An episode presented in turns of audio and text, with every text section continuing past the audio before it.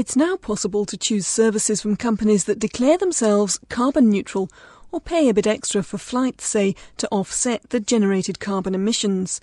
But a number of overseas scandals have revealed the worst side of this fledgling carbon credit market.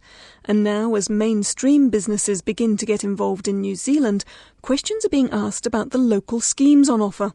Ian Telfer investigates where the millions of dollars being spent on offsetting end up and if they are making any real environmental difference. G'day. Courtenay, place, please. New Zealand now has its first carbon neutral taxi service.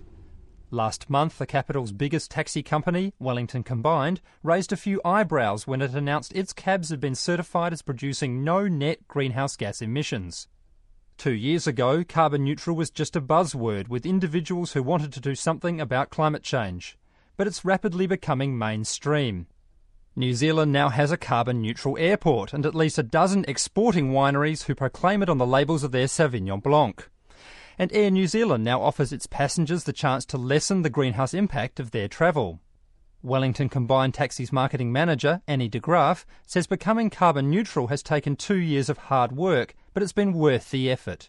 We're a taxi fleet of 442 vehicles, and we really loved the whole 100% pure tourism campaign that was going around, and we really wanted to kind of get involved and do our bit so all this marketing that's going on overseas when they actually come to Wellington or New Zealand, they can actually see that things are going on here. And it was also a huge thing with what our customers wanted from us government, corporate, all of that. So we aimed to, to give them what they want. The company now has an emissions reduction plan. Its drivers were shocked when Wellington Combined banned new petrol only cars in favour of hybrid electric petrol versions, diesels, and LPG, which all have lower greenhouse gas outputs.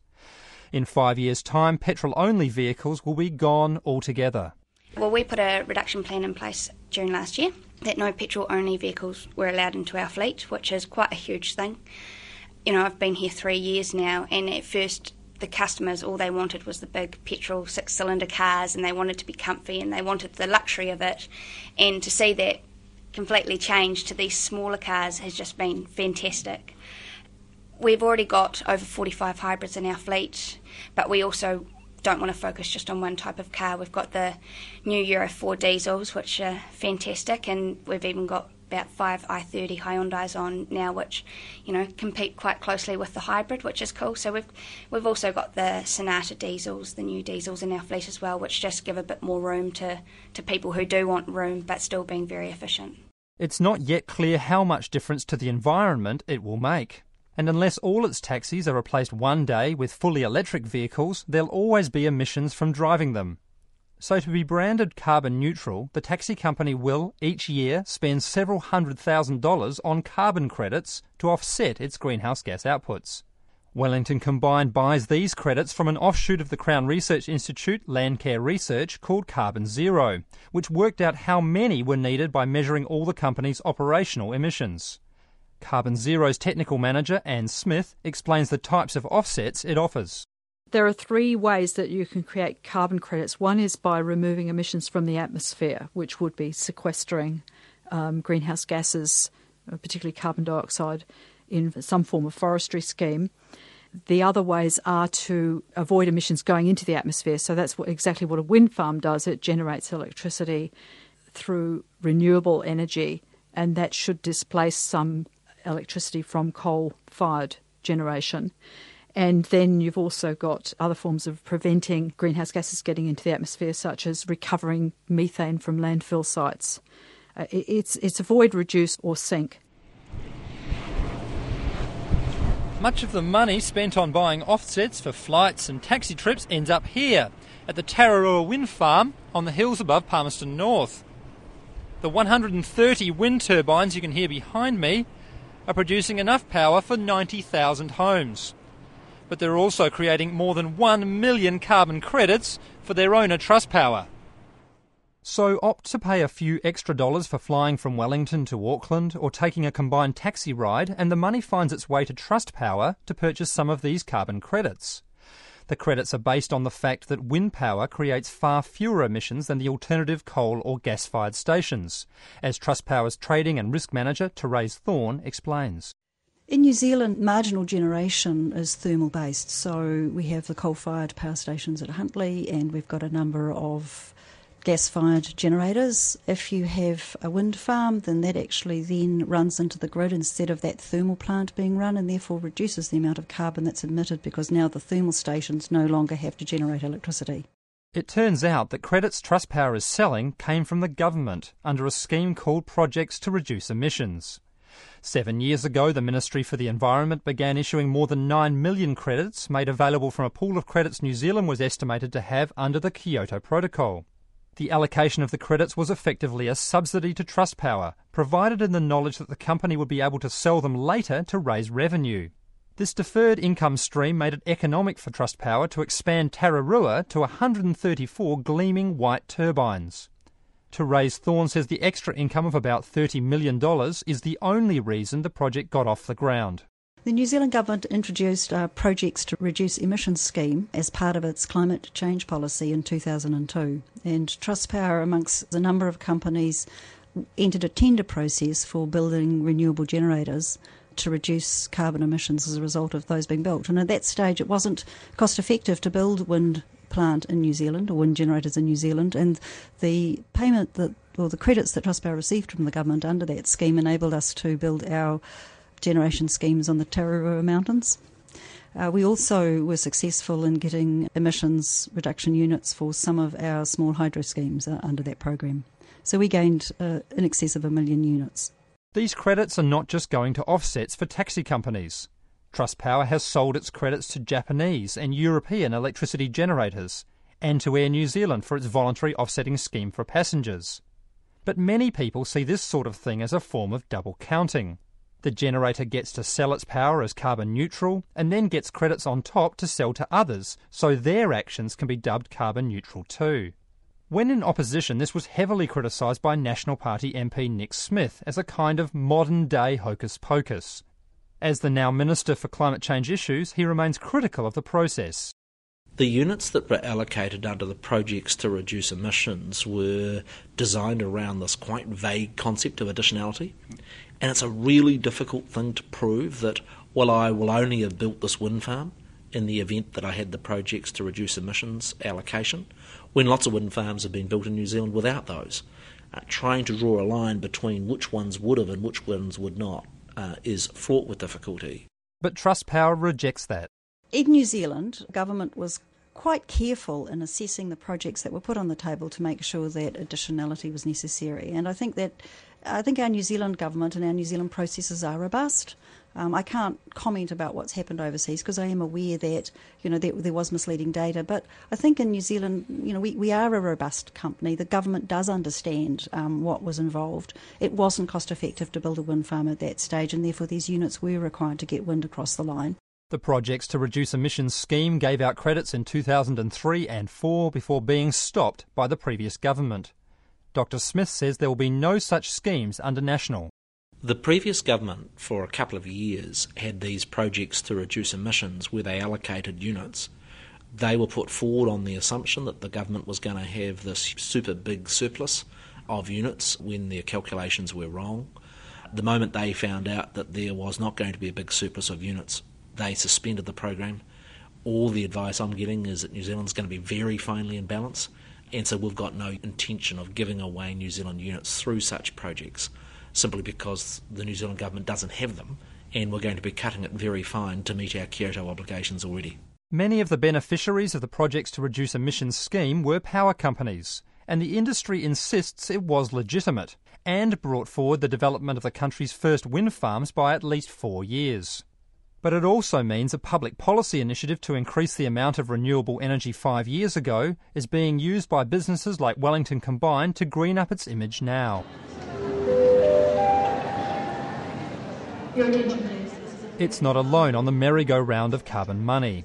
Christchurch's airport, the vehicle company Toyota, two power companies, and at least a dozen wineries have all been given the carbon neutral tag by independent organisations. The voluntary offset industry is growing very quickly. From almost nothing three years ago, it's expected to trade up to 200,000 credits this year, worth about $5 million. Some people say this has led to a Wild West mentality as companies rush after gold in an unregulated area. Many are warning well meaning people will soon be hurt in carbon scams. The Green Party's climate change spokesperson, Jeanette Fitzsimons, says she worries the bad behaviour by some will discredit the whole enterprise. I see it as a considerable problem that some members of the public who don't have the opportunity to know better are going to get hoodwinked by people claiming to sell them carbon offsets that aren't real or that are double counted or um, that aren't additional to what would have happened. Worldwide, the total value of carbon credits in circulation is already estimated at $30 billion, much of which is countries in the developed world buying credits from projects in the developing world. But there have been a number of overseas scandals, including trees planted for carbon in India which were never watered, and so called hot air credits generated from the collapse of Russia's economy since 1990. Recently, there have been reports of Australian credits which have been sold multiple times over to a range of different firms. Carbon Zero, which is widely regarded as the most credible certifying agency in New Zealand, says it believes carbon cowboys are a clear and present danger to the fledgling industry. Technical manager Anne Smith says their practices could threaten this country's agricultural export industry, which has a growing reliance on certification to sell produce overseas. The concerns I would have is that if there was a certification for an overseas product going into overseas markets that was found to be wanting by the overseas retailers like Tesco's or Marks and Spencers or Sainsbury's, my fear would be that it wouldn't be a headline about that particular certification provider. It would be a headline about, you know, Kiwi carbon scam or you know Kiwi products are not properly certified. So that's my main fear is that we do need to educate people to make sure that the provider they go with is properly accredited. Radio New Zealand has not found any evidence of patently dodgy carbon offsetting schemes in New Zealand. But questions remain about many aspects of the schemes and with the certifiers themselves. Cath Wallace is the co chair of the Environment and Conservation Organisations and an environmental economist at Victoria University. Ms. Wallace says it's becoming clear many schemes need further scrutiny. I have a student, Rob Mitchell, who's doing some in depth look at the organisations that certify carbon neutrality. And what he's finding is that some of them are very thorough and very detailed and very transparent about what they do so that it's possible to see what an organisation that they've certified has done. All of them have got a few problems, but some of them are much, and this is true globally, some of them are much less robust than others. And even some of the good ones have got a, a kind of range of levels of certification so that they can put companies that want to be certified, for instance, or organisations, they might be councils or something like that, they can choose a sort of short, shallow track or a deep and genuinely robust track. So I think we have to be pretty careful about them. So far, it's still a small field with just a handful of serious providers. But Ms. Wallace says some certifiers need to be much more open about how they operate if the public are to have any confidence in them. One of the difficulties is that people um, are making claims but not actually putting all the information out in the public domain so that one can judge that. And one company my student has looked at has uh, just got stuff on the website, but it's not total information. And even worse, a number of the companies he approached simply wouldn't respond. They just said they were too busy.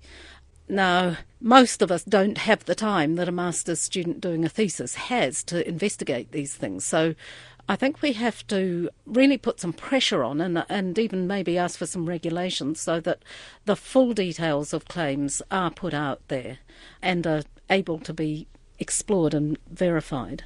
Even the largest certifier, Carbon Zero, is now coming in for criticism.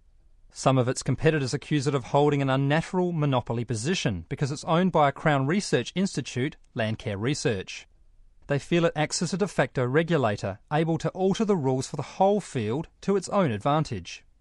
Carbon Zero rejects that, saying there are no rules in the unregulated environment to influence.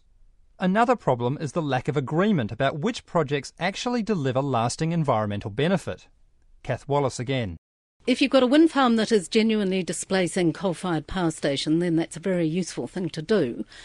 Pine trees are a useful short term way of taking carbon out of the atmosphere, but you have to look at what happens when you chop it down.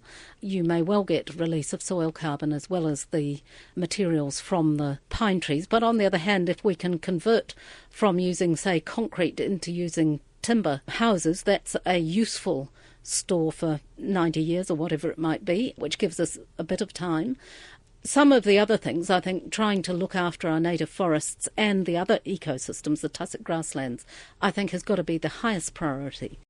But some certifiers say the scientific understanding of the carbon effects of tree planting schemes is simply not good enough to guarantee a long term benefit.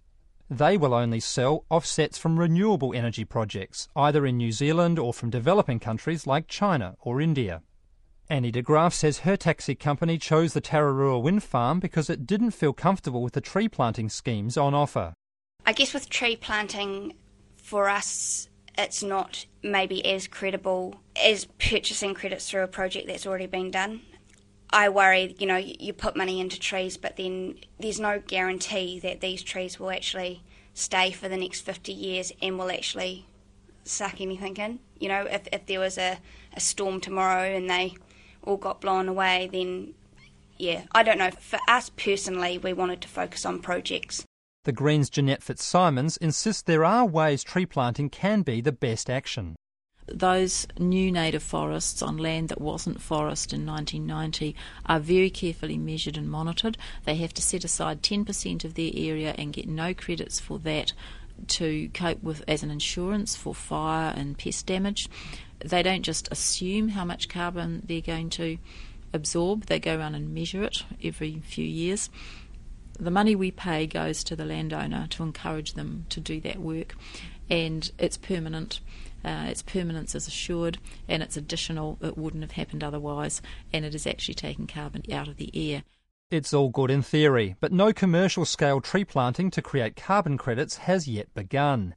Millions of pine seedlings grown in anticipation of such projects this year had to be pulped when buyers panicked and pulled out.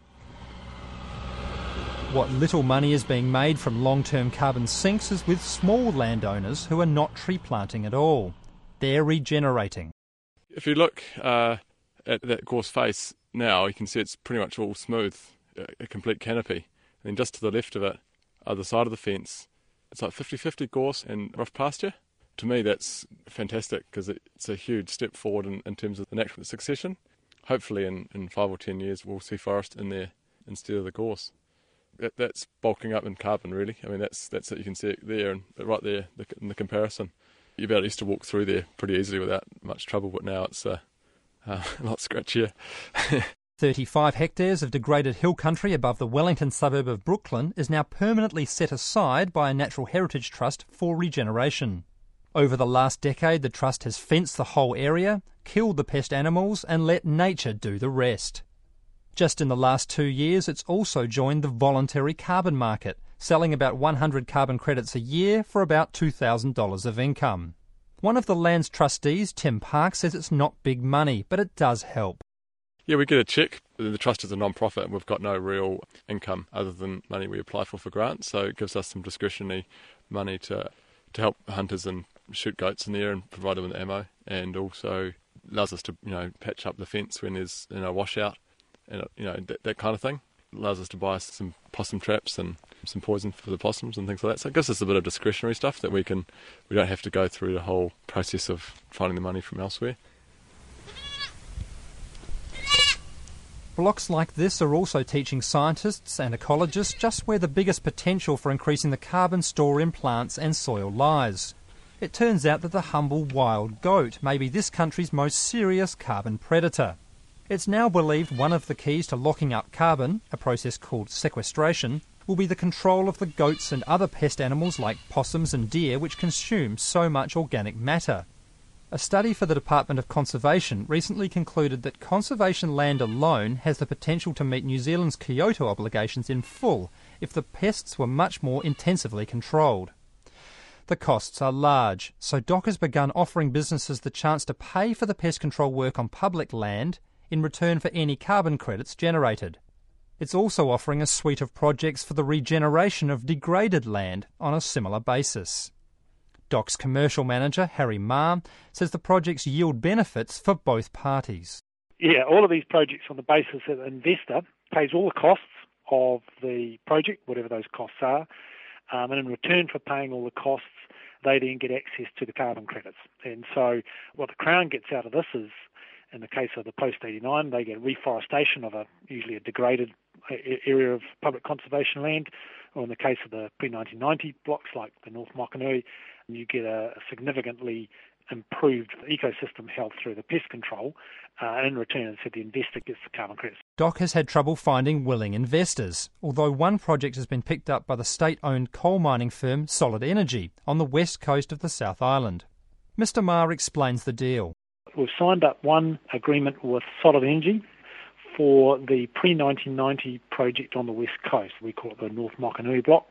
And so that's a 23,000 hectare pest control project to sequester carbon. It's not eligible for Kyoto compliant carbon credits, but it is eligible for voluntary market credits. But essentially, that's a research project for Solid Energy to, to test a number of things and how to set these projects up. They've got uh, measurement plots installed inside the block and also to just understand the relationship between pest control and carbon sequestration over a period of time. Solid Energy appears to have used this as a pilot study to see how many credits such a project would generate. And it raises the prospect that even a coal mine could potentially declare itself carbon neutral if it was able to amass enough credits with which to offset. The only regulator of the voluntary or so called grey carbon market is the Commerce Commission. It's already been investigating a number of complaints against power companies using the carbon neutral tag. Last week, the Commission released its findings on the actions of Meridian Energy, which had to buy large amounts of power from the national grid during last year's dry winter. The Commission's Wellington manager of fair trading, Greg Allen, says Meridian did not break the law. We received a number of complaints against Meridian in relation to their claims of having carbon neutral electricity. We investigated those claims and uh, we found that they had, in fact, received accreditation from a company called Carbon Zero.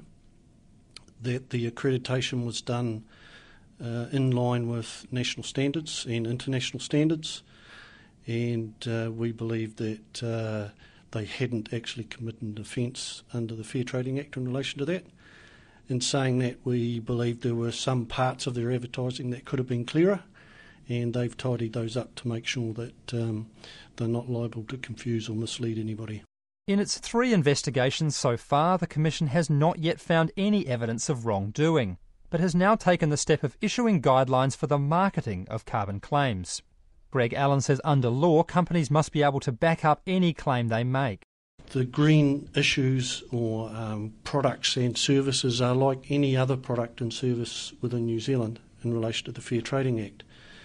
People have to be transparent and honest in what they are telling consumers so that they can make an informed decision. Sometimes the consumers may not be happy with the message, but providing they are not misled, then the company is entitled to make those claims. Mr. Allen says he's confident the market will sort out the problem by itself. It's not necessarily a job for the Commission. I think the market itself um, eventually will root those people out because people will become aware that they are maybe not as good as they claim and will therefore not want to risk their uh, reputation by being involved with them. But the Green Party's Jeanette Fitzsimons worries some of the terms being used are a form of greenwashing. I would never use the term carbon neutral. I think it's quite a dangerous term. I think it is misleading uh, because uh, what they really mean is we've drawn a boundary around our fuel use and we think that is being offset in some other way. But um, everything we do generates carbon. What about the carbon it takes to manufacture the aeroplanes? They don't count that. What about the carbon it takes for all their staff to get to the airport to crew their planes or whatever? Uh, what about the carbon it takes to run all the airport machinery? You know, there's lots of emissions that are created. And in fact, the Grove Mill Winery, I understand, which declared itself carbon neutral, realised in the end that it hadn't counted its bottles. So there's always a fishhook in trying to be carbon neutral. I think it's, I think it's a dangerous thing to claim. It's a far cry from 2007 when the then Prime Minister Helen Clark said New Zealand as a country should aspire to become carbon neutral. The Minister for Climate Change Issues, Nick Smith, says he's reluctant to get involved around terms like carbon neutral, but is aware of the issues and will intervene if necessary. At the moment, we have no more than the Commerce Commission guidelines. That's better than nothing. I commend the Commerce Commission for taking that first step. Uh, a number of other countries are looking at actually providing uh, effectively a government endorsement. That is something that I'm open to so that consumers can have confidence in the claims that are made around the climate change friendliness of the products that they are marketing. The immediate priority for government is getting a emissions trading scheme for New Zealand up and running. To some degree, these issues may curtail off uh, once we have certified New Zealand units and the accounting credibility behind them. And so that remains the government's first priority. If there maintains a market in grey units or non Kyoto units, there may be some necessity uh, for regulation in this area. Dr. Smith believes the current grey market will probably ebb away as soon as emissions trading is up and running. He says few companies will want to stump up for voluntary carbon offsets when they're already paying for their emissions through a compulsory scheme. Indeed, Green MPs say they'll stop their present practice of offsetting their air travel once emissions trading is in place for aircraft fuels. And it appears some of the sources of credits currently causing concern will simply dry up. Therese Thorne from Trustpower says there are no mechanisms for it to generate new credits once the million it picked up for renewable projects are sold out. Under this scheme, the way the government's going, they're not proposing to issue any more credits of this sort. I would love to have a way of generating credits from another source, um, but in New Zealand, probably the only way to generate credits is actually to grow pine trees, and that isn't Trustpower's core business. But some environmental groups fear schemes will continue to spring up as a type of fig leaf for companies that have no intention of reducing their emissions. Greenpeace opposes all forms of offsetting, saying they just amount to a license to keep polluting. Jeanette Fitzsimons admits there are problems, but defends the systems that are evolving. Well, obviously, nobody's doing anywhere near enough to make a difference to the planet at the moment we're still at the stage of trying to get the rules straight and trying to get some mechanisms in place. But a lot of people genuinely want to do the best they can in their own lives. It's never going to be enough, but we should provide the mechanism for people to do the best they can if they want. The emissions trading scheme is widely expected to survive its present government review, with delays in the joining dates for some sectors such as stationary energy production and agriculture but exactly how it operates may determine whether the voluntary carbon market becomes a permanent fixture or just a passing fad. That programme was written and presented by Ian Telfer. Technical production was by Leanne Smith and it was produced by Sue Ingram.